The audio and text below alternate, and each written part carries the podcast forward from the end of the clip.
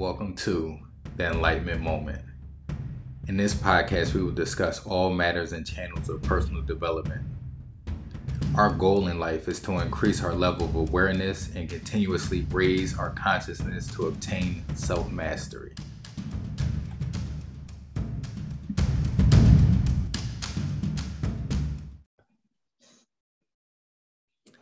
Okay, welcome back to this episode of the Enlightenment Moment. As I talked about before uh, on the previous episode on toxic relationships, um, I said that I would possibly do a part two of the toxic relationships, and this is the part two of the toxic relationships uh, episode. And I'm happy and honored to have two guests on today. So I'm going to let them introduce themselves, and then we're going to jump right into the topic.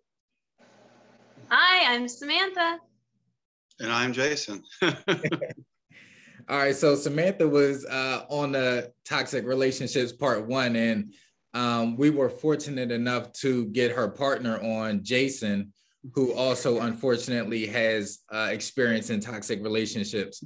So we're just going to get a little background information on Jason. Uh, we talked to Samantha before, so uh, we're going to the audience get a little acquainted with with Jason and his backstory. Okay, well, I'm not that exciting. I'll give you that caveat. Um, just kidding. Um, so yeah, fire away. What would you like to know, sir? Um, so I mean, obviously, because you're on the show, you've been in a toxic relationship before, right? I did choose one. Yeah, I've chosen several, but I did choose uh, one primary one. Yes. You notice I used the wording choose. Right, right. So you chose it.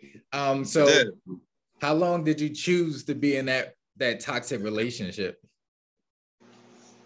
Um, from 2010 till 2000 and let's say 16, 2017. So about seven years. Oh, so seven years. So in the beginning of that relationship, did you know what was that relationship your first toxic relationship that you've been in? No, uh, it was not. It was the most. It was the my best training. She was my greatest teacher as far as you know what I, what work I had to do to move on from that. But I had been in others, you know, when I was younger. Um, but that was primarily was the one that was the most uh, painful for me. What did she tell you in the beginning to make you know that? Oh, well, Aaron, you'll love this. This is verbatim. Um, it started on would have been July 30th, I think, of 2010, which would have been a Friday to answer Sam's question, um, she literally told me that, well, I'm you're a you're you're a saint and I'm the devil. So I'm evil. It was you're you're a saint and I'm evil. That was what she. That was one of our first com- uh, conversations after kind of getting to know each other. He said, "Sign me up." yeah. I mean, so in that aspect, I mean, I know some people say it jokingly. Um, if you're like a good guy or if the girl is a good girl, you know, some guys say, you know, I have some bad tendencies or I'm like the devil, I'm gonna make you do bad things. Um, yeah. Did you take that like jokingly when when she said it? You know, reflecting back, it looks like she was factually accurate. I think that she was legitly, you know, she was being sincere with a little bit of tongue in cheek, but um, again, within that span of seven years, uh, absolutely, absolutely, especially towards the end. Right. So, I mean, I think that is good because, like I, I told Sam before when she was on the show, not a lot of men talk about the toxic relationships that they've been in um, I've true. been in toxic relationships, and I, as I said before, I've been the one that has been the toxic person in a relationship, as well as receiving uh, toxicity yeah. in the relationship. So, how did you like? Because you said it was seven years, so the toxic relationship that I've been in was over seven years. It was probably like twelve years, um, mm-hmm. but it was kind of a back and floor, back and forth type of situation um, was this like a one-sided toxic relationship where you were just enduring all of the toxicity that's an excellent question um, i'm going to say it was about 90 10 95 10 or yeah, 90 90% on uh, her end, if not 95. And I'm, I could be being, I might be being a little bit nice about it. From the get-go, it was extremely toxic, and all the all the indicators were there, and the severity of them got, you know, as time went on, progressed. Um, but yeah, primarily, you know, what I brought to the situation was just, eh, you know, as you're working through life, um, you know, self self you know, evolving with, you know, self-confidence, self-assurance, uh, you know, living centered in a very turbulent world kind of stuff. So there's a lot of, I was working on my, you know, probably self-confidence, you know, um, obviously because I attracted that into my life, there was things I had to do. Um, but, you know, from the beginning, there was indications near immediately that this was something that someone who had been a little bit more um, evolved and more aware, self-aware, would definitely not have uh, brought into their space. Period. Right. So you say it was like a lot of triggers or like red flags, but how besides her actually telling you that she was a toxic individual, what how did you know that you were in a toxic relationship? Another great question. Well, this particular person had a lot of rage issues, severe rage issues, and very impatient and very, you know, uh, was a bartender at the time, so it was a toxic environment, and drank a lot. Um, so, you know, there was tempers and you know, raising the voices, yelling, screaming that went that went on. You know, not almost within probably less than a month after you know us even being together, um, right off the bat. But you know, whenever we're ready, I'll tell you the reason why apparently that she had a lot of these issues and had to do with trauma. Obviously, all of this is trauma related, all of it, and none of us can, you know, can um, none of us can uh, evade that kind of situation because trauma does happen to all of us, no matter whether we're at a place of, you know, goodness or we're kind of lost losing our way, and we're you know calibrating much lower as far as our you know our awareness and our lifestyle.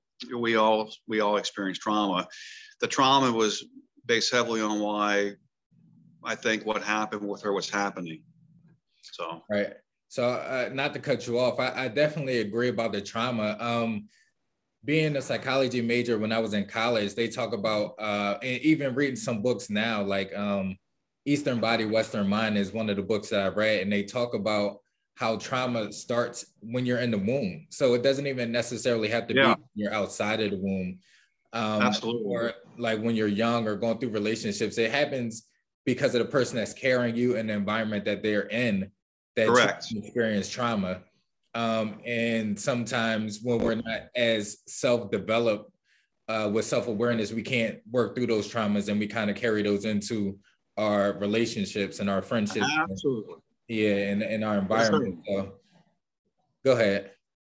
No, I was agreeing. I don't, and I don't believe in interruptions, so we're good. I just, we just flow, flow, you know, flow through it all. Right, right. I, I, appreciate you. Yeah, so definitely, uh, a lot of people that experience trauma, and then if they keep themselves in that type of environment, like you said, she was uh, a bartender, I believe, and just being in that environment is a toxic environment in in of itself.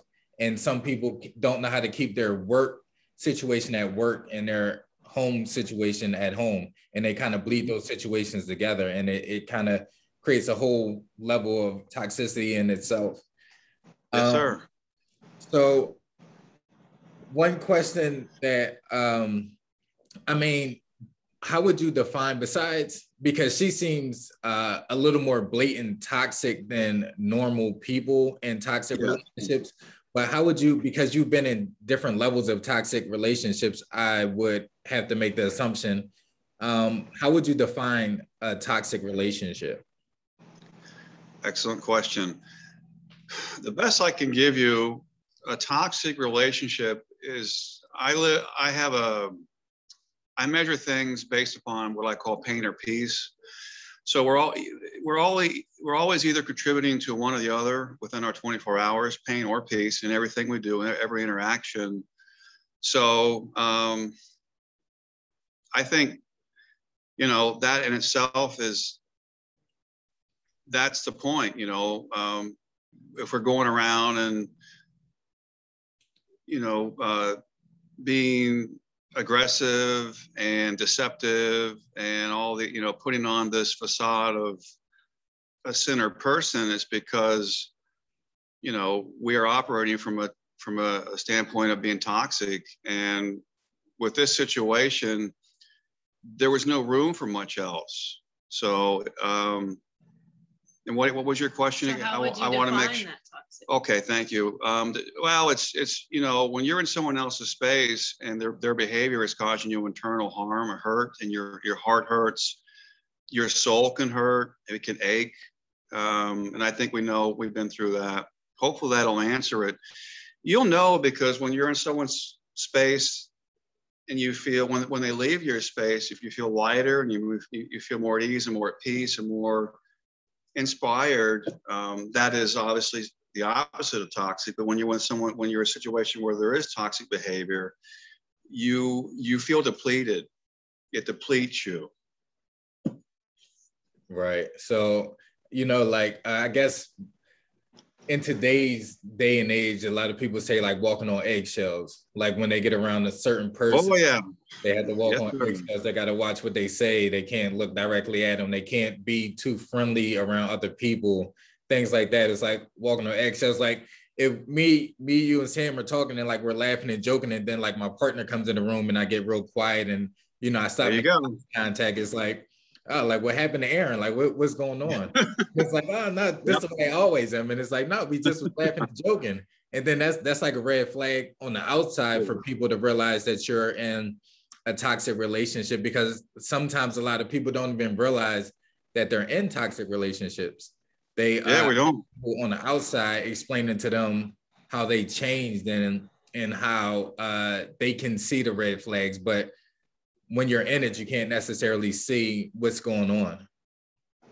I would add that we work. We see what's going on, but it's it's there's a it's a sense of imprisonment. The best I can describe you, you're you're in prison, and you're when you're fighting to try to escape it. Um, to you know get to the real main issue, it's there's two whys. You know, I, I call them bookends. That all of us there's that choice of the why we choose to get into whatever it is, and then when the why is so strong enough, we choose to bow out and we we leave that situation. We always have those two bookends in every every interact, you know, every situation and in relationships. If you know, for you and myself, having been in you know a longer term situations of toxicity, our whys were not strong enough because had they been, we would not allow them to, you know, progress past, you know, year one, year two, year five, year six. So we weren't prepared. We weren't uh, prepared. We weren't ready to to uh, to leave that. Even though we were like, we've got to, you know, we've got to get out of this. This is not healthy. This is horrible for you know, for my soul you know um, but why am i not why have i not chosen to leave it yet you know what's I'll add this. You know, it's he mentioned how we know that we're in it and it becomes a trap or a prison kind of feeling. But in the beginning of my situation, I didn't know that I was in it. It took at least an, two, two and a half years for me to accept that something, this isn't really how relationships operate, that my needs are being put like they're not even registering on a radar. like everything was always about them. So it wasn't until later on that I started realizing that, okay, now I feel trapped. What do I need to do to the steps I need to take to get out? Because leaving right this second doesn't really feel like an option. So, Right. So yeah unfortunately sam went through something different than my my you know my situation and maybe possibly yours as well but yeah, the one that I was, it wasn't so blatantly obvious that it was toxic until it started getting kind of uh, uh, just, I don't know how to say, I guess explosive. It, it was more um, manipulative, kind of like a, I'll be your friend and then backstab you tomorrow and that kind of thing. And then, oh, I'll make up for it and then do it again, you know? So it was, it was, and it was more long-term, like being nice. And then, okay, now I'm going to like, you know, I don't, I don't have a specific example right now, but it was one that I remember one time I was like, how long have you been planning this? You know, like, well, one would be, okay, I can think of one, um, lying about his age for over a year and a half. Um, I thought he was thir- in his early 30s. He ended up being like 12 years older, which oh, I know I, that's my fault. I mean, how do you not realize that? I don't really see age in the first place. I plead the fifth, but um, he was really athletic, so he kind of hid behind that and lived kind of like a boyish life. So it, it just fit. So you wouldn't really even know. And then one time I found his license and I did the math and I was like, I keep getting that you're such and such. Does that add up? Like he was like 45 and I thought he was 33, I think. right. Yeah. Right. I mean, age, age, doesn't matter as long as you're legal and and obviously he is legal or vice versa. But I mean, like to lie about your age is it opened up the like how much stuff, other stuff can you lie about? If you can lie about that for over a year, like I mean, obviously age doesn't matter, but I mean, right, it's right. like very funny. It's okay. I'm a teeny. a teeny. I don't know where that came from, but it goes both ways. You're not. You're yeah. She's approaching thirty. Uh, yeah. don't think you're supposed to say those things. Oops. I have exactly a month left. Right. Of 29. 29. And I hear people say 29 and holding, so I'm holding on to something. Yeah. I mean, yeah. Well, my partner is 29 as well, so there you go. Yeah. so it's all good. Um, so that kind of bleeds into the next question that I had for um, even both of you guys can answer this question, but what helped you get out of the toxic relationship? Because again, uh, you've been in it for you said you were in it for about seven years. So what yes, sir. You actually exiting that that toxic relationship. I, I love the question. It's very it's very empowered and uh, very empowering everything is based where you know it's moments. So to be factually accurate you know I, I, remember the very precise moments when my my inner being was was ready and prepared to exit with um, extreme uh, persistence and speed. I, I moved like lightning to relieve to you know to leave the situation because you know, I caught her cheating. You know, she had cheated on me, uh, and I had. I, and there was the last month leading up to it, when you can go back and reflect. You know, that's when you can really g- gather a lot of wisdom. A month prior, you know, her behavior was different, cocky, and just kind of full of herself. And she had a business which I had initially, and I grown and helped her grow it. She was making pretty good money but her, her demeanor, her attitude, everything changed a month prior. And then when, you know, there was two incidences where I caught her and the last one where I had all the evidence, which she tried to get rid of, but it was too late. It was wonderful. I was, you know, I remember going, uh, going into my bedroom, into my closet and, and, and, you know, prior to that, the fear was so overwhelming to leave that I just would make an excuse. Oh, we'll work on this. You know, it'll get better she said, Well, I'll work on it, which it never did, obviously, after all those years. But the point is that in those those empowering moments, going to my closet, you know, taking my clothes off the clothes off the hangers and and removing all my clothing from that bedroom, the feeling that I got was kind of beyond, you know, description. Other than I was I was liberating myself from that severe pain that I had created. And it was because my why was so strong because of the evidence and the pain was so, you know, when you catch someone doing that, the pain is so overwhelming and unbearable. It propels you when you're disciplined and, and when you're spiritually and emotionally disciplined, which I finally was after seven years because I was slow. I had what it took. Yeah. I mean, it, it's my fault. I, you know, I chose it, but it was, it was beautiful because, you know, I knew that I was gonna I was gonna be gone. I was gonna be leaving for good, and I did. And it was a matter of that book and my why was so strong that finally, uh, you know, and I even thanked her for giving me giving me what I needed, what what was much needed for me to leave for good and forever from that. And it didn't take very long for me to do so. After, you know, the pain, the pain overwhelmed any rational you know justifications that you have. Well you know today tomorrow's a new day and well you know i love this person all those facades that we all fall into the traps of love.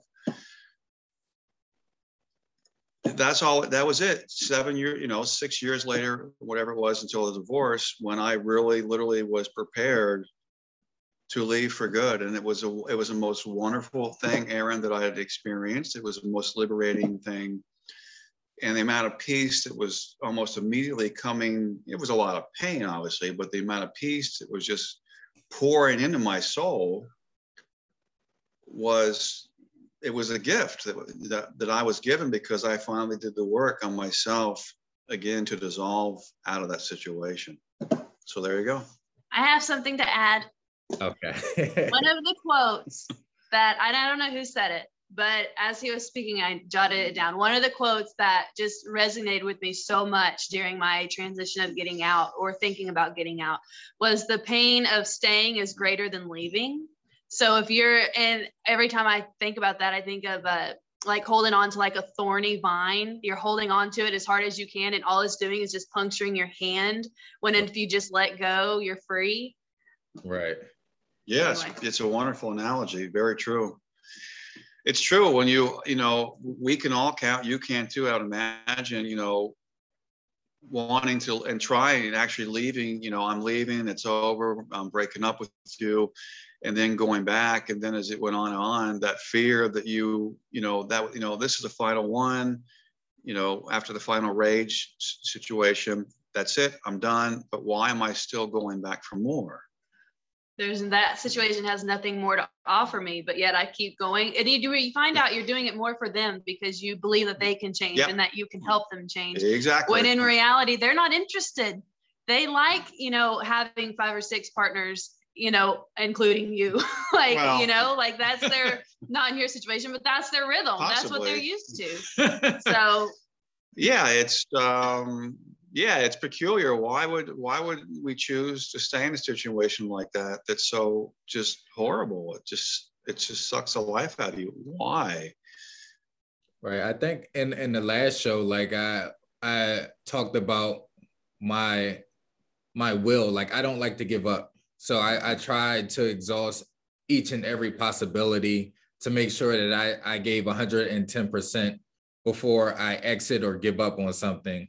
Um, mm-hmm. and also if if you've been through a lot of trauma or any anything that you had to endure in life and you overcame it, then that kind of becomes your identity, the being able to endure tough situations. So when you're in situations such as a toxic relationship, having the will to to keep fighting and also knowing that you can endure a lot will make you stay in situations that you understand um, intellectually that it doesn't make sense. Even emotionally it doesn't make sense but you just keep on trying and, and keep pushing forward. Um, and like you said holding on to that that thorn. And it's like it, it's not helping you at all but it's like if i just hold on to it a little bit longer maybe my I, i'll get some calluses to break those thorns off and and and be able to hold on to that that rose but it never happens. No. No the wound keeps keeps getting deeper and deeper. And then you that's like we talked previous bring all of that into another relationship because those wounds you know you thought they were calloused over but they're really not they're just waiting for someone to peel them back right so I mean, I, I just feel like that y'all can see my notes from there because y'all just keep leading into like the next question. Sorry, buddy. yeah, that just mean that we're connected. We're we're flowing. We're, we're like to save time. yeah. I like to save time. so, um, with both of you having exited um, toxic relationships, how do you guys help each other uh, in the current relationship that you guys are in to build uh, into a healthy relationship? and also what would you classify as a healthy relationship but the first question is what do you guys do to help each other in in this relationship coming out of toxic relationships we hold each other accountable and it's the biggest pain in life like it is. We, like he's like i'm to tread lightly here no no i literally was going to say the same thing so well it, and it's difficult because like i he he is so much more patient than I am. Like I'm the one that I I'm patient. It's because I am on purpose thinking only about being patient. There's nothing else I'm thinking about except being patient. So um, he'll he'll tell me, you know, and you know sometimes he's right, and other times he's not right. Sometimes it just I was really annoyed about a situation, you know. Um, but he'll say like, "Well, I'm pretty sure that that's coming. I'm I'm not someone from your past," and I'm like, "I'm not saying you are. This is a problem right now." Or sometimes I'm like, "Oh yeah, okay, I get it. You know, let me go." And the way I deal with issues is I'll I'll hear what he has to say, but if it's if it cuts enough because it registers for real, I'll take some minutes for myself and I'll leave the room and just really contemplate, you know, okay, why did that one word or one action or whatever bother me so much? Um, as for him, I think I'm a little bit tougher on him because I'm not as compassionate as he is. Um, man, I make myself out this no faces. I'm not compassionate. No, I'm just oh, kidding. see you later. no, it's just. I guess it's more of like people that I know. Like if I if I know that you can be doing better then I start, you know, that stuff kind of gets pushed aside because I'm like, wake up. Like, why are you being this way? Like, so that's where my compassion, I'm more like the coach that's like cheering you on, like, wake up, get get with it. What's going on with you? You know, and really he's struggling and I need to be more compassionate. We just had that like talk two weeks we did. ago. Uh yes. yeah. Um I will I'll just say I don't know I'm extremely hello. I'm sorry about that. Hey, I'm in an interview right now, so I'll call you back. Oh, okay. All right. I'll say this, Aaron. I'm extremely ignorant when it comes to relationships, and that's sincerely. I'm ex- I'm very ignorant. Um, but which I'm cool with that because, you know, I, I I created a lot of pain in my life through poor choices of people I brought into my space, so I, what Sam said is pretty much spot on with her, how we reciprocate kind of, you know, teacher student kind of stuff. It's not always smooth sailing because the emotional attachment you have to the person you spend the most time with. And it's, it can be very frustrating for me because it's like that, you know, I'm talking to a younger version of myself. I hear that a lot. And I, and through my own personal studies and training, you know, myself cultivation and training. I just remember she has she has a lot of ammunition which she can throw at me now. And he I, said, "I'm not. I'm gonna stop arguing with you because it's like arguing with a younger version of myself." It is. It's like good. Let's stop arguing. It, it drives me nuts because it's that's something I said to her, and then it gets anyway. So. I, I like what she I think what she said was the most accurate. You know, we hold each other accountable my weakness is I'm not always as um, gentle about it. I can be very, you know, like a samurai sword, cutting my way through all the excessive to get right to, to pinpoint the issue, and that's something I have to work on. Um, but yeah, we we we hold each other accountable, and we don't we don't hold back on that because if we don't, then we're never going to progress or grow individually which is yeah and which is more important than together because yeah. you know we're always alone even together. Yeah and that's what we say we're independently together which interdependent. So we're two egos eagles flying solo together. Yes. In the part one we discussed um, how to know like if you are in a healthy relationship afterward i think that's kind of a perfect example um, verbatim of how to know whether you're healthy or not because you're interested in seeing the other person grow and a mm-hmm. lot of times, if it's one sided, they're not really interested in any part of you other than what you can give them, let alone seeing you soar. So, yeah. Yep, exactly. Amen to that. Yeah. The thing I learned about Sam is, you know, there's different types of love, and I don't want to get off topic here. Um, they're all different. Um, you know, Sam taught me a lot about learning to um, freedom. She taught me, you know, how, how important freedom is. Allow, look, allow the other person to be themselves, do their own thing. And I'm big for non-interference, uh, very much so. And she works, she, if she, if she does something that causes pain, you know, it may not be traumatic, but whatever, she ends up, she'll process it and she'll work through it and she ends up becoming, she's better off. I don't really interfere as much as I, you know, unless she asks me. I let her allow her to be and so again, you know, freedom, that's an enormous difference. Between, you know, ha- um, freedom being with somebody over being imprisoned by choice with somebody who is, you know, creating not too much other than conflict and tur- turbulence and turmoil all the time. There's no freedom in that. And that's so true because, like we had discussed previous, um, I think I just forgot what I was going to say. It's okay. Uh, yeah. Back to you, Aaron. so, so freedom, freedom for me actually shows that you trust the person enough to allow them to be them, be themselves, and you're not trying to make them into who you want them or uh, might even need them to be because if somebody really yeah. loves you, they'll see what what you need from them and they will give that to you willingly. Uh, and letting them express themselves freely uh, is something that going into this relationship that I really wanted to do because one of my toxic traits that I had and I knew that I had, and I would tell people is I'm very controlling. And I was very That's controlling because I didn't like to be hurt. So if I felt like that I controlled every situation, then it will minimize me being hurt. But that takes away people's freedom to be who they want to be. And then that makes them walk on eggshells because they don't know if it's acceptable to be this person or do this thing because I'm the controlling one.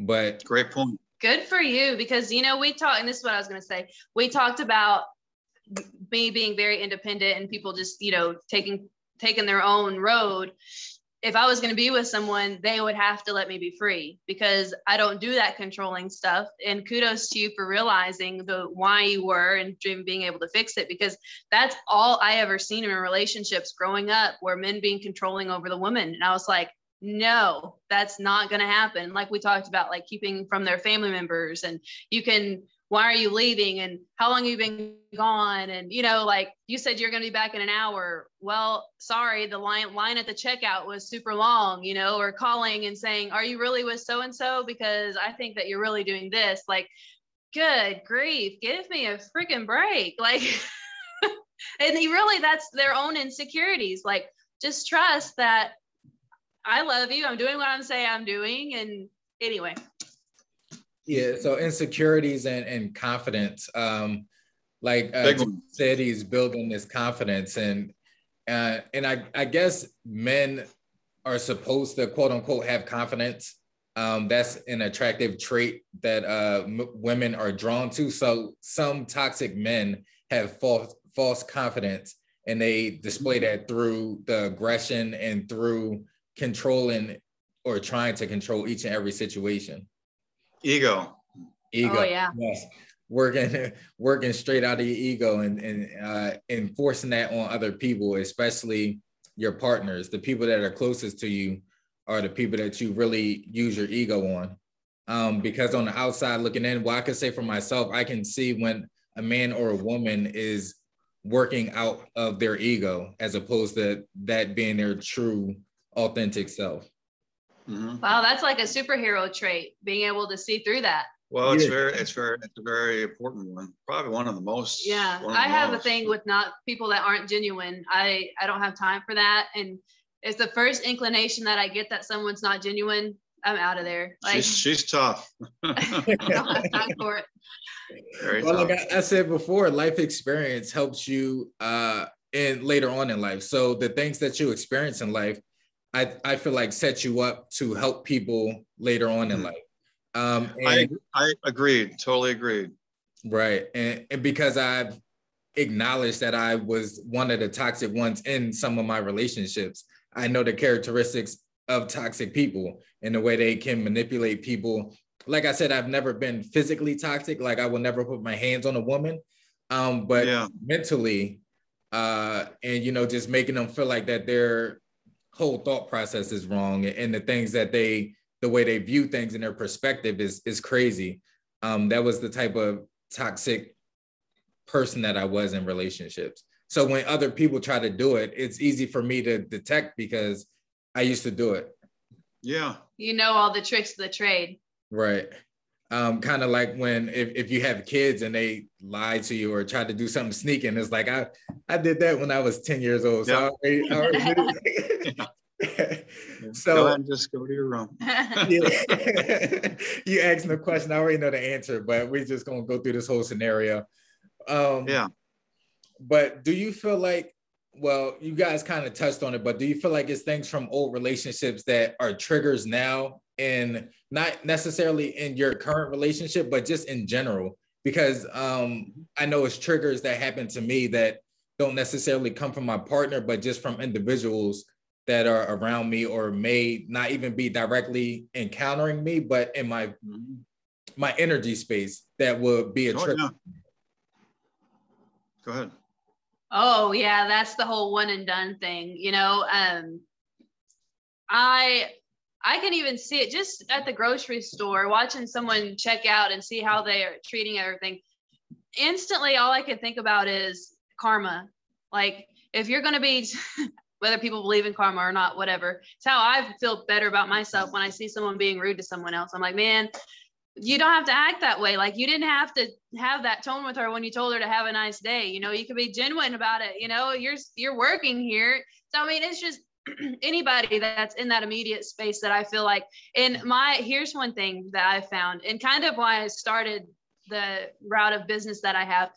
I'll have friends that are in these toxic relationships and they just keep on going back and I'm telling them, you know, are trying to guide them and say, you know, I've seen this and this is going to happen whenever, well, he's being really good right now. We're on good terms. Okay. But in two weeks, see how long this lasts because he's telling you everything you want to hear. So you'll stay. And as soon as he thinks that everything's good again, all of it's going to come right back.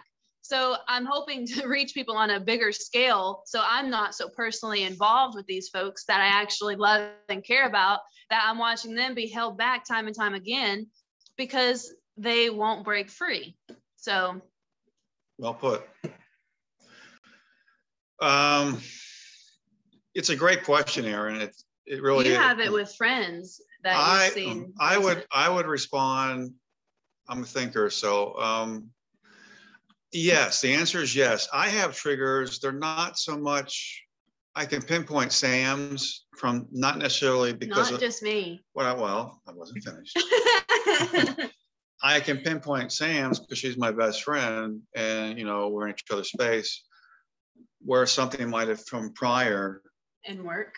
And so, you know, I can, and you know, friends, family, I can pinpoint stuff at work, I can pinpoint things. I like to uh, contrast. Uh, contrast is essential to growth and to be to learning to become more zen-like and more objective in reality. So, in other words, you know, triggers. My triggers. I I'm still healing from the past that you know the worst choice I ever made in my life. The person I married.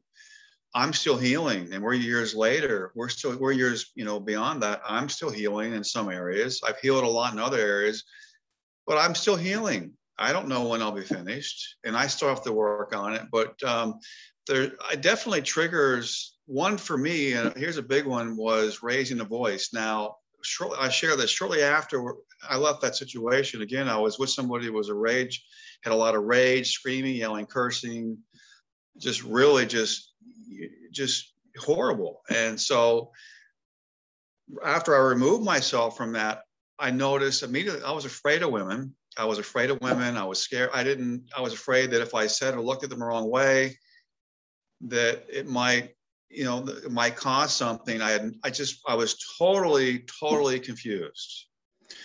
And a big trigger was like I had, you know, I was uh, I was at an old girlfriend's place and I heard her neighbor yelling and screaming you know, in an apartment complex. And immediately I, I didn't, I didn't want to have anything to do with that woman. She was a neighbor down below. And whenever I saw her, I didn't want to be around her because her, she would, everything was about yelling, screaming, cursing, things I had gotten out of my life and did not want to be in my space ever, no matter who it was. That was a big one, you know, women raising their voice. For me, I would just, I would cringe. I would, you know, I would just turtle up because I don't want to have anything to do with that. Um, I wonder if we can talk, and I might be jumping the gun, so just tell me. But um, so ultimately, where talk about where it led. If you stay in a toxic relationship, whenever you know that you know this person has potential to be bad, and you go ahead and marry them anyway, mm-hmm. um, thinking you can save them. Yep. Um, rescuer. I was a rescuer. The aftermath of that. So you had bought a home with this woman, gave her your business that you had before you got into the marriage. Yep. Um, you how did that affect you? you where were you left in all of that? Oh, so you had given I her everything. Oh, it's I'm still healing. That's a great question. She shared it in the I'm still look, I'm still healing. Um, I did the American dream. I was able to buy a, a home in Naples, Florida. I had a successful business that I was retiring from and gave that. It's what I did. It's not because I'm great. It was proper.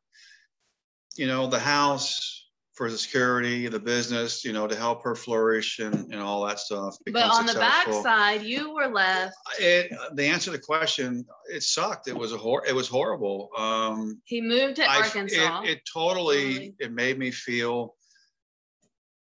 What was the point? I worked so hard. The the hardest battle I had with Jason was what Sam shared. I worked so hard to acquire those things, and just like that, because of impermanence, they were gone. And now, and what was I left with? I was left with. I didn't have a, you know, I was, I wasn't, I didn't have a stable, uh, solid ground anymore. You know, um, I wiped out financially. financially my finances started to tank my my my reserves depleted um, everything you know my credit um, sense of self sense of self-worth all those things were just you know just crumbling because that life was no longer in existence And that life was no, it wasn't sustainable in the first place. So it was No. always bound to crumble. And it was so- doomed for failure yeah, it was from the get go. So from my situation, I was always, I was financially stable because honest, I actually, I don't know how I was financially stable because I came out of it just like he was. He was in charge of everything with the finances. He was on top of it. He was independent Mhm. and he ended up on the backside, not have, being able to have any of that Did. on the flip side, I was independent financially and I was luckily enough to be able to remain that way. I was able to immediately, as soon as I got out of that situation, get to a townhouse. And uh, from there, I just kept on doing my thing into healing and into um, recovery mode. It took uh, me over a year of just, well, actually, I guess, yeah. Anyway, about a year of just solemnly being by myself, Two just years. my dog and I. Well, you came along somewhere. Um, so uh, so anyway um but yeah and then i in all honesty i really wasn't and we just talked about this a couple days ago. We i was not prepared and not looking for anyone. He goes i still remember your face whenever you came in first time i saw you. I was like yeah that was the face of a person that didn't want a boyfriend. Yep. i said i wanted to be left alone. I don't blame her. I don't i didn't blame her really. And then and then now here we are two year and a half years later. Feels like about 10 years. Yeah. So um anyway aaron probably has more questions. No, so um, I know for Jason, I, every situation is different, and I'm kind of somewhere in between both of you guys' situation because I'm exiting a marriage. Um, but for me, like finances and the things that we have or may have built together, I don't mind leaving all that stuff behind because I know that I can rebuild those things. I can duplicate those things. Those things are fleeting anyway. But and I know it's harder for people not saying Jason did it, but if you build your identity off of those things that you accomplish in life, uh, when you have to give them up or or somebody else takes them from you, that can leave you not knowing who you are or what's next. Not again, Absolutely. not- that's a great yeah, point again, not saying that's what Jason did, but it can be very hurtful and painful. little bit Yeah. I was, you know what, you're, you're, I you're, think you're you're spot on. yeah, it for was sure. 50 50. I, I, look, I knew what I wanted, knew what I didn't want. It was a matter of recalibrating, you know, to getting back to um, becoming centered within who I was. So that's a great point. Yep. No, that's, that's totally Oh, that's accurate. awesome. Yeah. Yep. I hadn't even thought of it that way. And I'm always the one that's like, don't put your identity in your work because your work can disappear, you know? And now I'm like, Yeah. wow, that's exactly what happened. It was, it was like compounding interest, so to speak. You understand what I mean? You know, Right, you right. worked and you worked hard and put, put, you know, put money away and you bought, you know, bought something for an investment. You did, you, those are things you do. And when it's gone, you have nothing to show for it. That's the point. That's what messes with you. Now we're all different. It messed with me like I'm going to tell you, substantially messed with me. right. So, mhm. Like, like for me, a lot of friends and family are like, so what about this or what about that? And I'm like, it, if it's gone, then it's gone. You know, as long Yeah. we had we have three kids together, and as long as my kids are good, then I'm good. As long as that's going to help sustain their way of living or what have you moving forward, I'm fine with that. Again, it's all materialistic things that I can reacquire uh, later on in life. It may take me time, it may not take me time. Being in a healthier relationship where you can cultivate certain things, your wealth might come to you faster than it did when you were in a toxic relationship because you're working against multiple things. You're working against the toxic person in a relationship. You're working against society. You're working. You're you're trying to build things up while holding so much weight on your shoulders. It's, it's harder for you to do. Now, when you have yeah. somebody that's helping you build that wealth together in a healthy, sustainable relationship, it may come better and faster for you. Um, but again, me and Jason were kind of in the same boat because one of my triggers, one of my biggest triggers, is people yelling and screaming, loud noises. And that's not just a trigger from my toxic relationships, it's a trigger from my childhood that cultivated in my toxic relationships as well. So even today, like I don't like loud noises, I don't like yelling, I don't things like that just gets me unnerved. And people look at me, people don't necessarily know it because I don't show it, but to me it's funny because I was a fighter. So it's like I can go in a ring or a cage against somebody that's trying to rip my head off, but like uh, a woman yelling or like kids yelling gets me unnerved. And it's like, how is that? I get But I know what it stems from, and it's still hard for me to to get rid of those triggers. Um, but I just try to find the best way to deal with it. I want to add something, Aaron. Every, whoever ends up watching this, the be, here's the best I can give you. And I and for years I battled. It's not normal. The masses of us have accepted that when you're in a relationship that the yelling the cursing screaming and all that stuff is normal no it's not the difference of opinion and view is absolutely we need that because we're all ignorant sam knows things i don't know period right but if anything we take away from today's experience is this this is the best i can give anyone it's not normal the problem that we enter into in a relationship. Remember, you see the guy getting yelled and screamed at by his wife, or vice versa, out in the store, whatever, just out in a general setting, and you're thinking, "My God, that poor guy or poor woman." The odds are they have accepted, and it's it's it's factual that behavior. Everything for me, I look for patterns of behavior and my own. Okay, that pattern of behavior in the, ma- in the mass society is accepted. Arguing, even the sitcoms we love and we get a kick out of, they're, they're not real. They're based on it's not nor it's not normal. It's not. And the problem is you've got people who are in these imprisoned camps for their lives for you know 10 20 30 40 years with this same person calibrating in expressing that same type of accepted behavior, it's not normal. It's not normal to be constantly yelling, screaming, and cursing at someone, especially when it's someone you're supposed to love. Went through it myself. You went through it. Sam's been. These are not. That's not normal.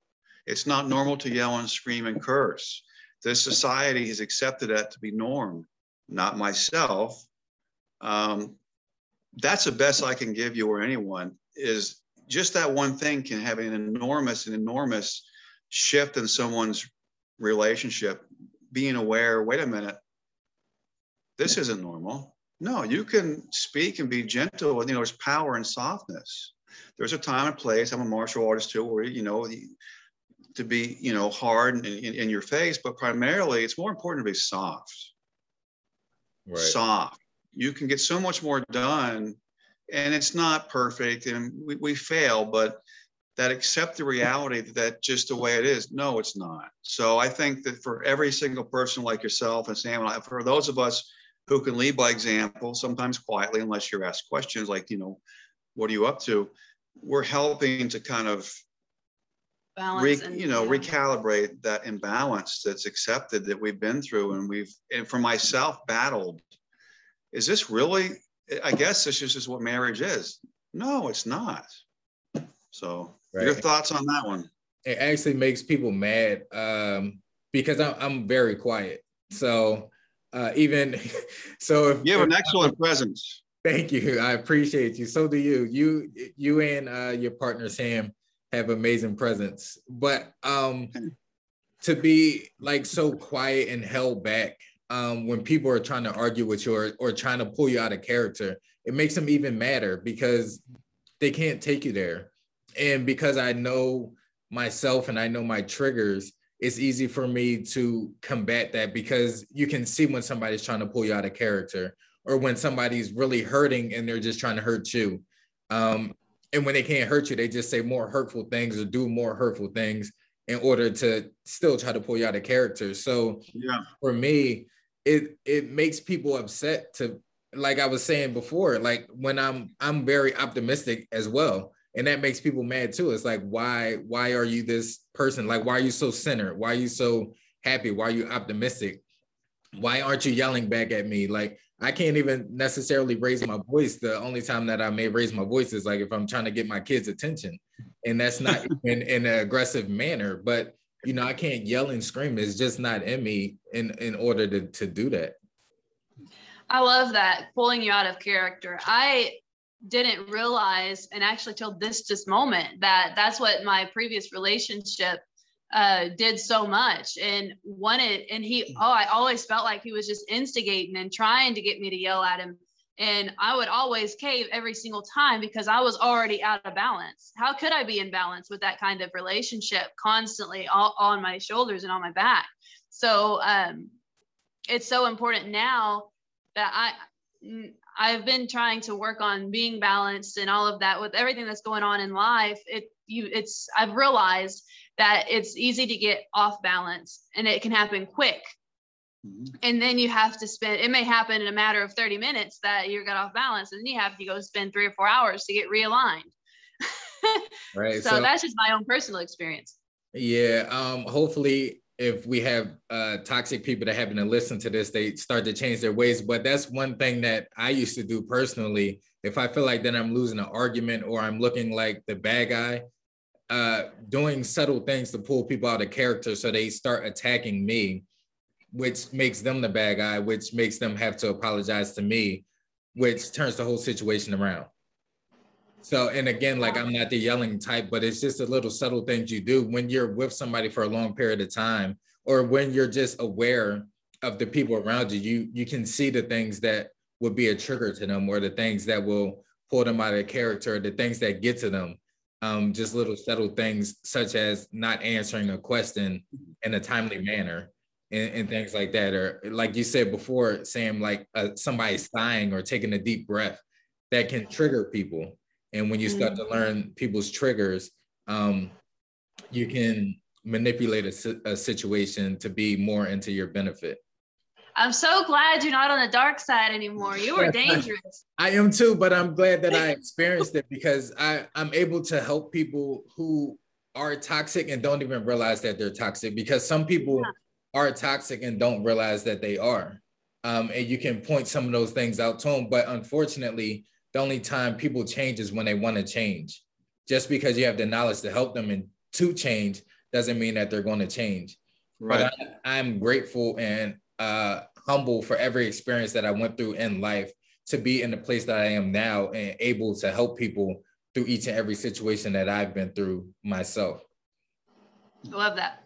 That's awesome. Yeah, it's a power of contrast. Power of contrast. It's definitely character building. And if we're we do the work later on, once we've healed up enough, we can definitely, without rescuing, trying to rescue, lead by example and genuinely help people to become better versions of themselves that's one of the things that I had to learn myself. Um, when I started on the journey of being a life coach, uh, trying not to be a rescuer um, and just Smart. by example and letting people see and come to you for advice instead of going to people like, oh, I, I noticed that you do this and you shouldn't do it that way because this is affecting this person. And they're looking at you like, well, I didn't ask you for your advice. I didn't I didn't ask you for any of that.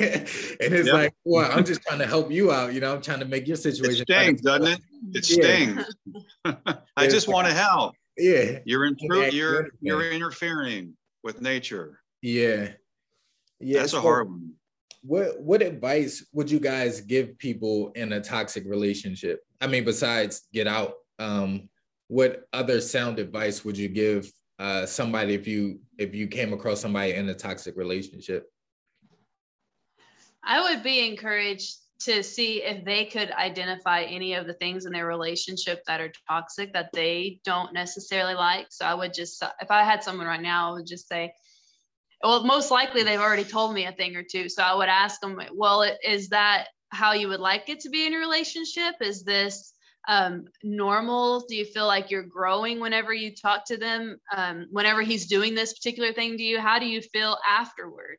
You know, what is the um, narrative in your head? Do you feel like it's your fault all the time? You know, that's what I would say, you know, because like you're talking about spinning it around, I always felt like I was just walking in circles and never getting anywhere because I had exhausted myself. Man, I remember hours and hours of talks and talks with, but with the uh, last one that was like, okay, well, we're going to do better. And, you know, it, he would go on and on to the point where I was just exhausted. And at the end, there was no convert that we didn't really get anywhere.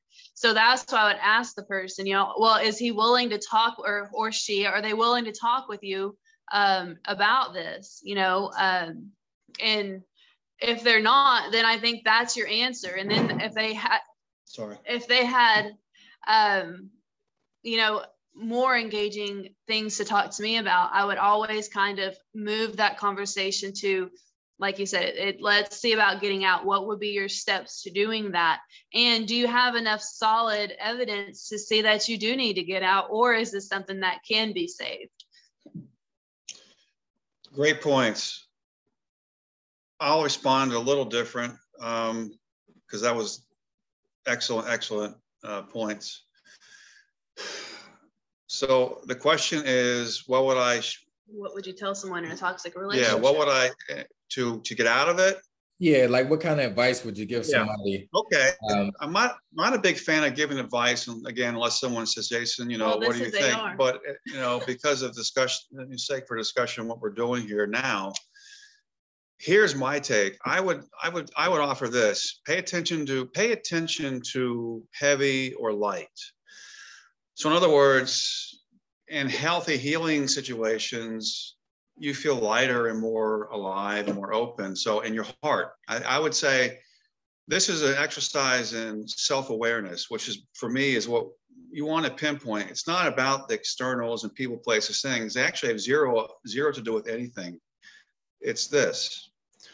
So pay attention to heavy, uh, when you're in a situation with the other person, you know, that encounter, do you feel heavy or do you feel light or do you feel tense or do you feel, are you at ease, heavy or light? My point is that if you start asking that kind of a question in your situation, it'll cut through a lot of all the abstract and intellectual stuff and it's going to get right to the, the look, it's about heart and soul, ain't it? This stuff here is just a facade, the colors and all this stuff. It's what's this, you know, this here. So whenever you're feeling heavy and you're, you know, you, you know, you you feel heavy and you're, you're, you're, you're tense and you're, you're just, you're frustrated. Those are the cues that something's not flowing. There's more to, if it's not flowing, you know, there's more to, to, to learn. Those are your cues, aren't they? Just to keep it simple and really to, to kind of expedite potentially shifting shifting into something elevated. How do I feel right now? What how did that encounter make me feel? Do I feel like a better person? Do I feel inspired? Do I feel closer or do I feel like I want to retreat? Does my heart am I am I does my heart, you know, cry? Do I feel heavy? Do I feel weighted down? So if I pay attention to that, and I myself included, if I pay attention to those those moments during my day where I feel lighter or heavier, that helps me to readjust. Does that make sense? Yeah, I, I mean, so for me, I, under, I understand exactly what you're saying, uh, and I, I I hope people can start to gain self awareness to to understand that for themselves as well. Um, but some people never reach that. Some people don't know how to reach. They feel like when you feel like that is unreachable, then you don't strive for it. Um, so I think it's hard for people to reach self awareness to understand what they're actually feeling in their body, what situations make how situations make them feel, and things like that. But I think that is amazing advice. Uh, again, the only time people may really understand that is when they use the term walking on eggshells and things like that, because you, yeah. you tense up in certain situations uh, when you're around certain people or or in certain environments and things like that.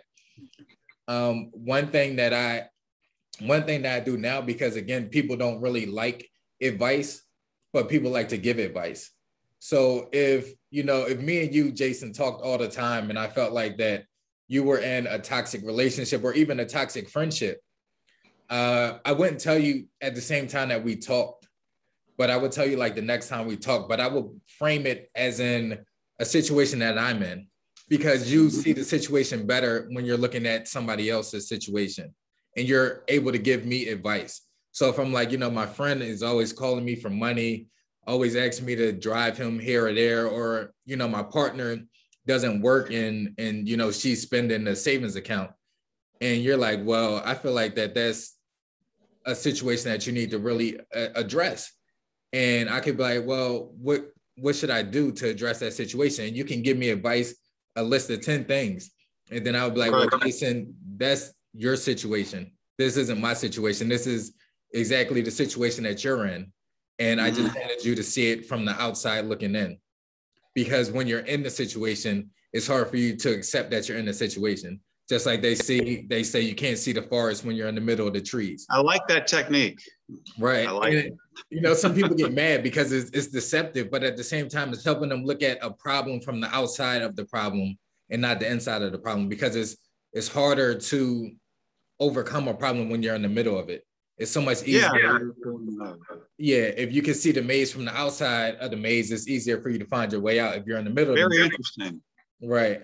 So that that's one of the ways that I, I try to help people without giving them necessarily advice. I let them give me advice to fix their own situation.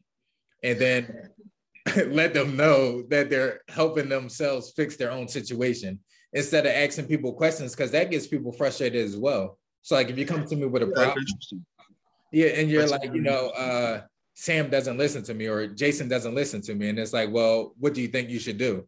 And then you know they're like, well, I'm asking you what I should do. So people kind of get mad when you ask them questions to answer their own questions. So if you give them the scenario that they're in, but from your perspective, something that you're in, then people are quick to to solve your problem for you. But we're not so quick to solve our own problems. Yeah, that's pretty cool. I'm not usually a big fan of anything deception, even in martial arts. I'm I go out on my way to not be deceptive just because you know it can be extremely devastating. right, right. So, but no, I, yeah, I, that's pretty cool. Well, in, we just learned something. well, I'll, I'll say this: in, martial arts, before I left Philly, I was going to uh, one of one of the guys that my brother trained with, and he has a Taekwondo school. And for people that know Taekwondo or don't know Taekwondo, they throw a lot of kicks. So it's hard to get around the kicks. But I was explaining to one of the other guys that was there, you have to throw a lot of feints, which is deceptive. It makes you look like you're going to throw a punch or a kick in order to get them to react. And that's the only way that you could get in because if you go straight forward, there's no way that you could get in. So being deceptive in martial arts uh, and the benefit to not get hit is, is a good thing. yes, I my my my point was more just a uh, non-physical combative right. type verbal. I prefer not to be deceptive because I'm a pain in the butt. Um, even when it might have been beneficial, um, I'm, I'm, kind of, you know, I'm, um, what's what I would say, I'm kind of stubborn, but I get it. It's pretty cool. You're, um, I would like to change my answer from the beginning, but I don't have anything to change it to after I hear you two wise guys talking. No, I, uh, I, I really don't know much. I really don't, and I'm I'm cool with that because I studied ferociously for many many years, decades, to get to the stage where I I really stopped searching and started. I learned to more to apply more. That's another big one, you know, relationships and toxicity stuff. Because you know, there's things that I do not on purpose that are toxic. You see, that's that is directly sincerely expressing the fact that you know i have work to do so that diminishes my ego right i do things that are toxic i don't and i work on it every day It's part of my warriors code but um yeah not everybody is at the level to where they can feel their way out of which i love the point you made which is good to kind of complement what we're all sharing combined you know the, the, the harmonizing not everybody nobody knows how to feel let's face it we don't even know our, our emotions were never dealt with from the time we were born we weren't trained. We had to go out and, and learn on our own through a lot of pain, right? So the emotional the emotional part of a of a relationship that turns into toxic is because the emotional part of our being was never dealt with, was never, you know, uh, was never focused on. You know, we just re- we're always reacting. We never had enough self discipline to learn to respond, which is different than reacting to everything, right? right? There's a huge difference. So in toxic relationships, I don't I don't know that any of us really know the have all the we don't have all the answers, but you know we can share our experiences yeah. and hope that someone can grasp enough to be like, okay, I need to make a change here. I think probably the greatest gift that we all three were giving was the pain that we endured to get to where we're at right now in this moment, because we made it and we're here. We're not perfect. We may still be healing, but look, we have been given the capacity to help others, not rescue, um, because we did we did the work we did the work. Sam did the work in order for me to show up in her life. Aaron did the work he had to do to dissolve to, to dissolve to evolve, what you're working towards right now. So we have my feeling is we've been giving a tremendous amount of, of gifts to give away. You know, it's that whole that phrase, don't die with your music in you. And that's been kind of resonating with me, you know, get it out before you can't get to the stage where it's not about you anymore, which is very freeing. It's very liberating. It's not about you. It's not about me anymore. Um, so, yeah, I think if we can do anything to get somebody in a, a situation that we've been in a prison, this you know relationship hell, this prison, if there's one thing that any of us could do to help that person to kind of further along towards removing themselves, then we've done then we've done we've done all we can and I'm honored. I'd be grateful. You know, Aaron, because of you, you helped me to, you inspire me to get, leave that destructive person. Thank you. It's beautiful because of something you, your pain, I was able to turn into peace. You see how it all intertwines. The, the amount of, of just overwhelming fear that we go through trying to leave somebody or a situation like that. And maybe we're that person that is a toxic one. It's one or the other you know, when does a sinner become the saint? Yeah. So the fear that we have to learn to redirect, it's not easy. It's not fun. It sucks. But uh, whatever else you want to add, but you know, you know, those are that's a pretty big one. Right. So that that um, leads me to pretty much my last question. Um, besides leaving the relationship, like how did you begin to heal? Like what or what do you do on a daily basis to heal? Because I know you guys, we have to heal as individuals as well as if we're in a relationship, we have to heal inside of the relationship as well. But what do you guys do as individuals to heal yourselves? That's, a, that's an awesome so, question. Whenever I was, so I was, this is, sounds nuts. Uh, in the previous uh, podcast we discussed that I stayed I had put a down payment on that house which it was a it was a rental but I still had to do the deposit and stuff like that and um, I was I was riding that out till because I was like man I just paid all this money and now we just broke up a month after being here like I'm not going to just go move somewhere else now obviously, obviously I couldn't have so we were roommates um, for a while so in order to heal in that same environment that I was now trying to get out of, but I was still technically in. But now his he didn't really wasn't as much of a component. Um, I went outside I a lot, and that I went with nature, and uh, my dog and I would go on walks, and that's how I was able to promote the healing. But mind you, as long as you're in that environment in any kind of capacity, the amount of healing you're going to do is going to be slow because even if you see that person, it, it's instant. You know, you start having to put your guard up, you're aware. I mean, my biggest advice would be do as much healing as you can while you're there and you can't get out, but realize that you're not going to make strides. You know, it's just not, you're not wired that way. So the quicker that you can go ahead and release yourself from that, the better you're going to be able to make, you know, um, you'll level up as long as you're quicker if you're out of it and not having to deal with that person at all. I remember um, this friend of mine back in the day, she had a relationship with someone that um, they had dogs together and they were treating their dogs as kids, which is perfect. We obviously do that, but they were given visitation rights. So every other weekend they would rotate the dogs. Well, what kind of healing are you really doing? And why are you doing that for the dogs that my, my as soon as I left the situation, my dog kind of forgot all that who that was and didn't want anything to do with them whenever I'm like, they have been your parents since you know and now you're just totally like i don't care because she knew that mama you got to get out of here you know?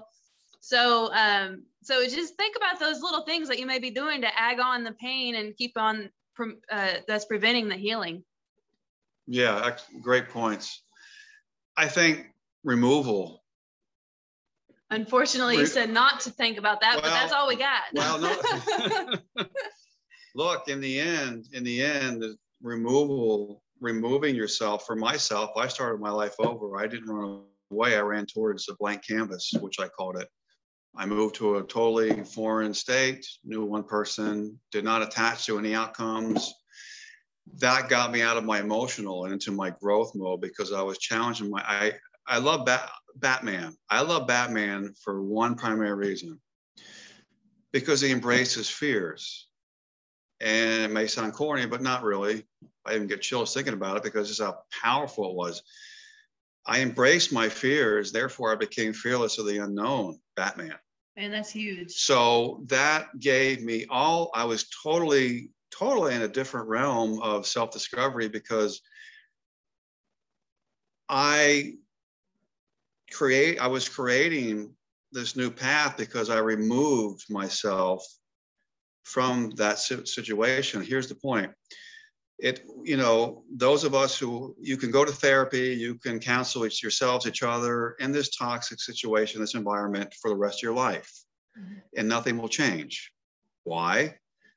Because the absence of removal. You must remove yourself because you know we're all calibrating at different levels of awareness.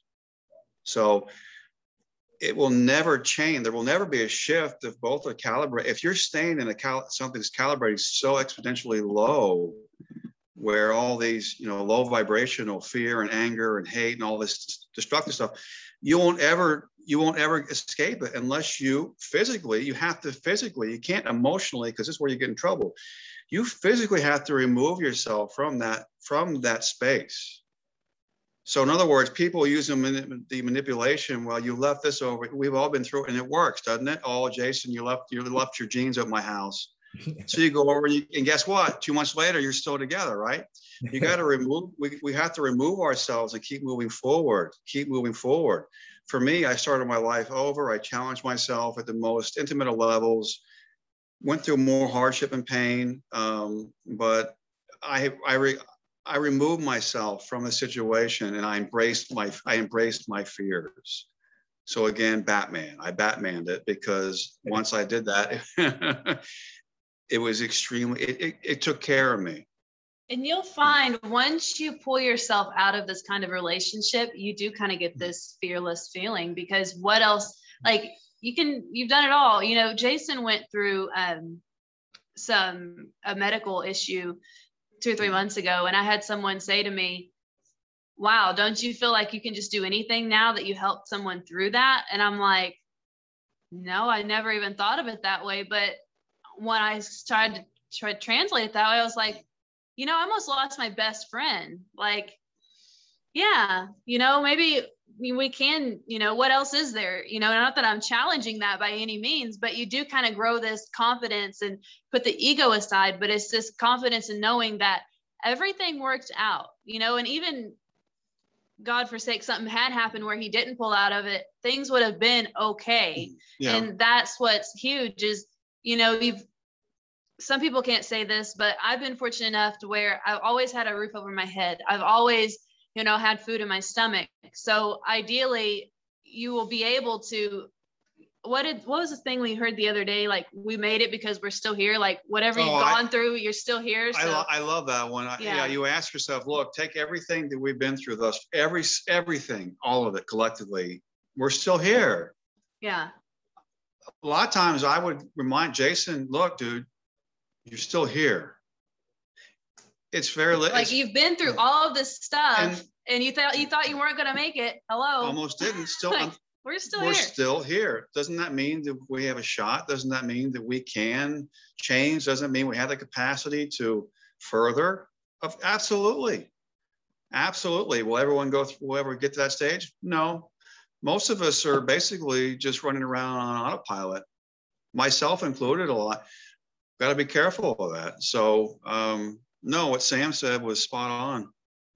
Yeah, you because spot on too. Yeah, you know, I Back I know Aaron. little things, but um, yeah, Aaron, you're in charge. So I mean, I, uh, I'm not going to steal your phrase, Batman did, but that that's awesome. no, please do. Listen, that was let me let me tell you, there's a moment in Batman Begins, and I I absolutely I'm gonna nerd out and I'm not gonna apologize. I adore and I can feel it from the fiber of my veins. Like Bruce Lee talked about the inextinct that inextinguishable flame, that certain thing that you once you get it, man, you can just you can just move mountains. He Batman, he he was, you know, he was afraid of them and they became he became Batman because he he embraced his fears. Right. you embrace your fears. You you journey into the unknown. Everything is is is is unknown. Even the known becomes unknown because it it's always changing. Wonder woman. And there's, and there's wonder woman. We're a bunch but- of nerds. but look embrace your fears. That's that's that is the catalyst the key that will unlock the ability for you to heal but you have to embrace your fear. I embraced my moments i embraced it you know finally and i was able to push through that threshold and, and i was free. I was free. I was free. Sam was free. Um, you become untouchable, but you have to allow yourself to be. Because the life will come back Yeah. and touch you again Yeah, it will. even if so, you're highly trained like aaron yeah, you want to be part of the untouchables, but you have to realize that you'll be knocked off your pedestal as soon as you start feeling untouchable. Absolutely. a little bit of humbling comes along. Well, I, I feel like I, I kind of, and I don't know if this is bad, but I look at everything in life as a test. And um and being in sports and being in combat sports and being in martial arts, I know those are some of the big biggest physical tests that you can go through. But um, for me, even leaving a situation, I know that my body as well as my mentality is going to go through withdrawal, no matter what situation you're leaving uh, and you just have to be prepared for that because our brains are wired to find all the bad things in order to protect us. But when we leave situations where we had loved somebody, our brain kind of picks up all the positive things. And like you said, trying to make them be the best person that you know that they can be. Uh, when you met a person that's kind of like their representative, and they tell you all the good things that you want to hear and they do all the good things and this person is amazing and then things make a left turn and you're like all i got to make two more lefts and be back on track and it, and it never works that way like um but for me cultivating and understanding how to let go of situations and things um detaching myself emotionally from um i'll say uh not going off topic topic but it's on topic in my childhood I, I experienced a lot that I felt like was uh, troubling to my mentality. So I learned how to detach mentally and emotionally from certain situations.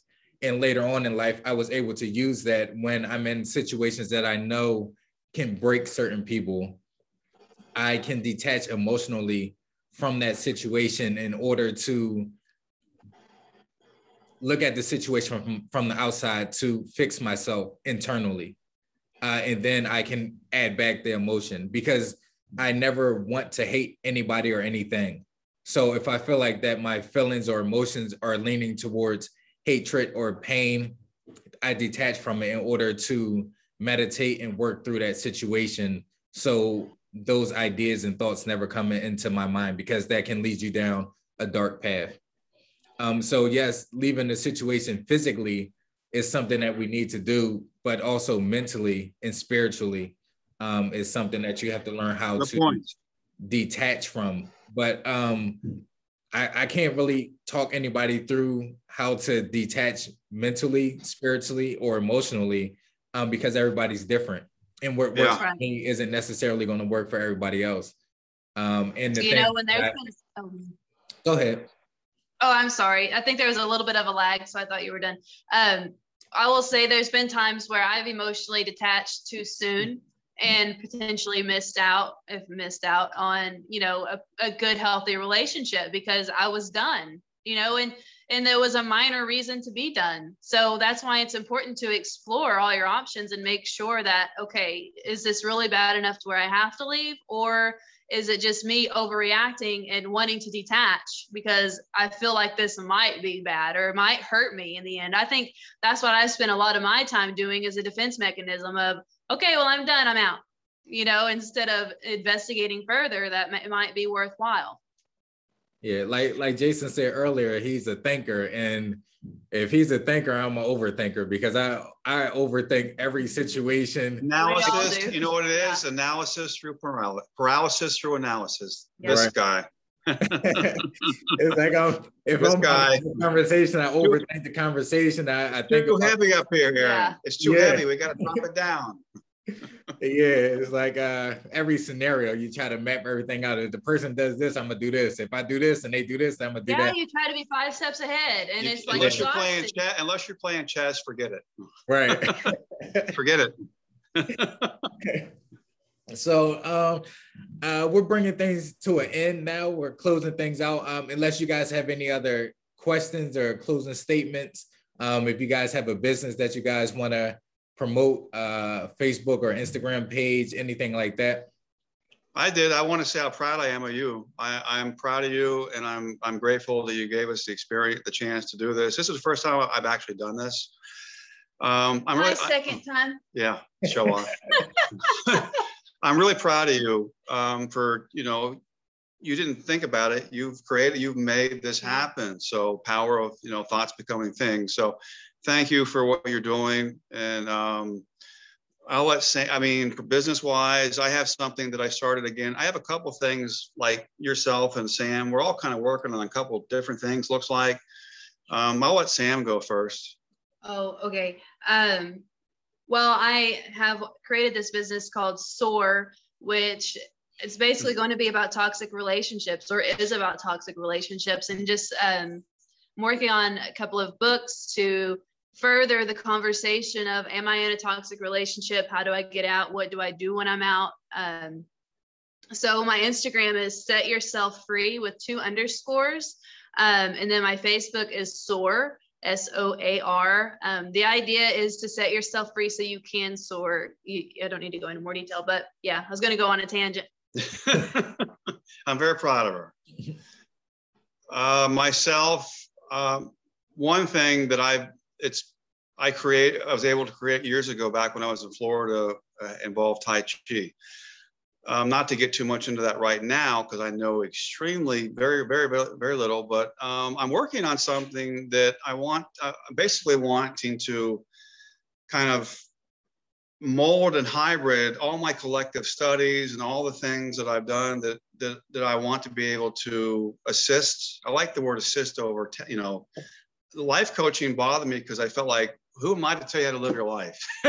so, right. you know, I, have a little fun, but no, I, I'm working on something which the prototype name is going to be Soaring Eagle Cons- uh, Consulting, Soaring Eagle Consulting, something like that. It's not permanent. I'm working on it, but it's going to encapsulate uh, everything that's self cultivation, self improvement, self healing, self awareness it'll embody tai chi concepts you know some little bit of form work just anything that's that can assist somebody to help them to heal themselves.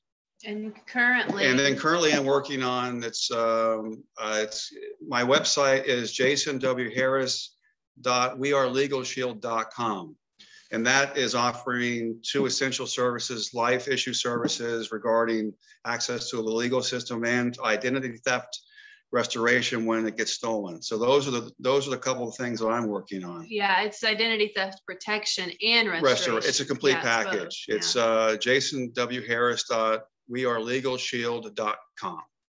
Okay, definitely. I'm gonna uh, get you guys emails and other information to put in the show notes, uh, just in case nobody didn't write that down, and they could just click on the link, and it should take them right to you guys. And I appreciate you, Jason. I appreciate you coming on and being very open and honest about the situation that you went through. Um, and sure. I'm be honest, it took me a while to uh, start my podcast um, because again, I'm a thinker. I was thinking of everything that I could do and should do and writing right. topics. and then, you know, three months later, I'm like, well, I didn't even do a show yet. So um,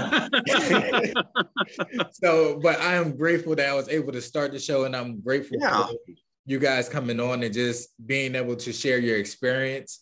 Um, I definitely want to have you guys back on again, if not together, uh, separately, uh, especially when you guys get your businesses up and running to the point that you uh, want it or mm-hmm. need it to be. Um, and then we could just get that information out to everybody and you can start helping people to the best of your abilities.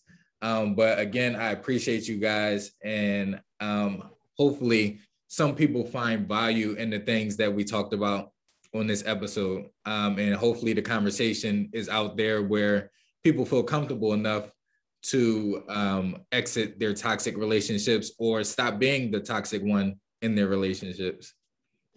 Yes, sir. Thank you so much, Aaron. Thank you very Thank much. You. Um, you, but we love you, buddy. And uh, look, I'm proud you, you did it. You're on your way. It's one step closer. Thank you. I appreciate y'all.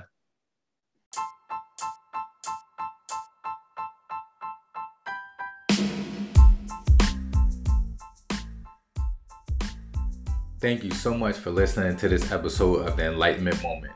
I appreciate all my listeners and supporters of this podcast I hope you left this episode just a little more enlightened.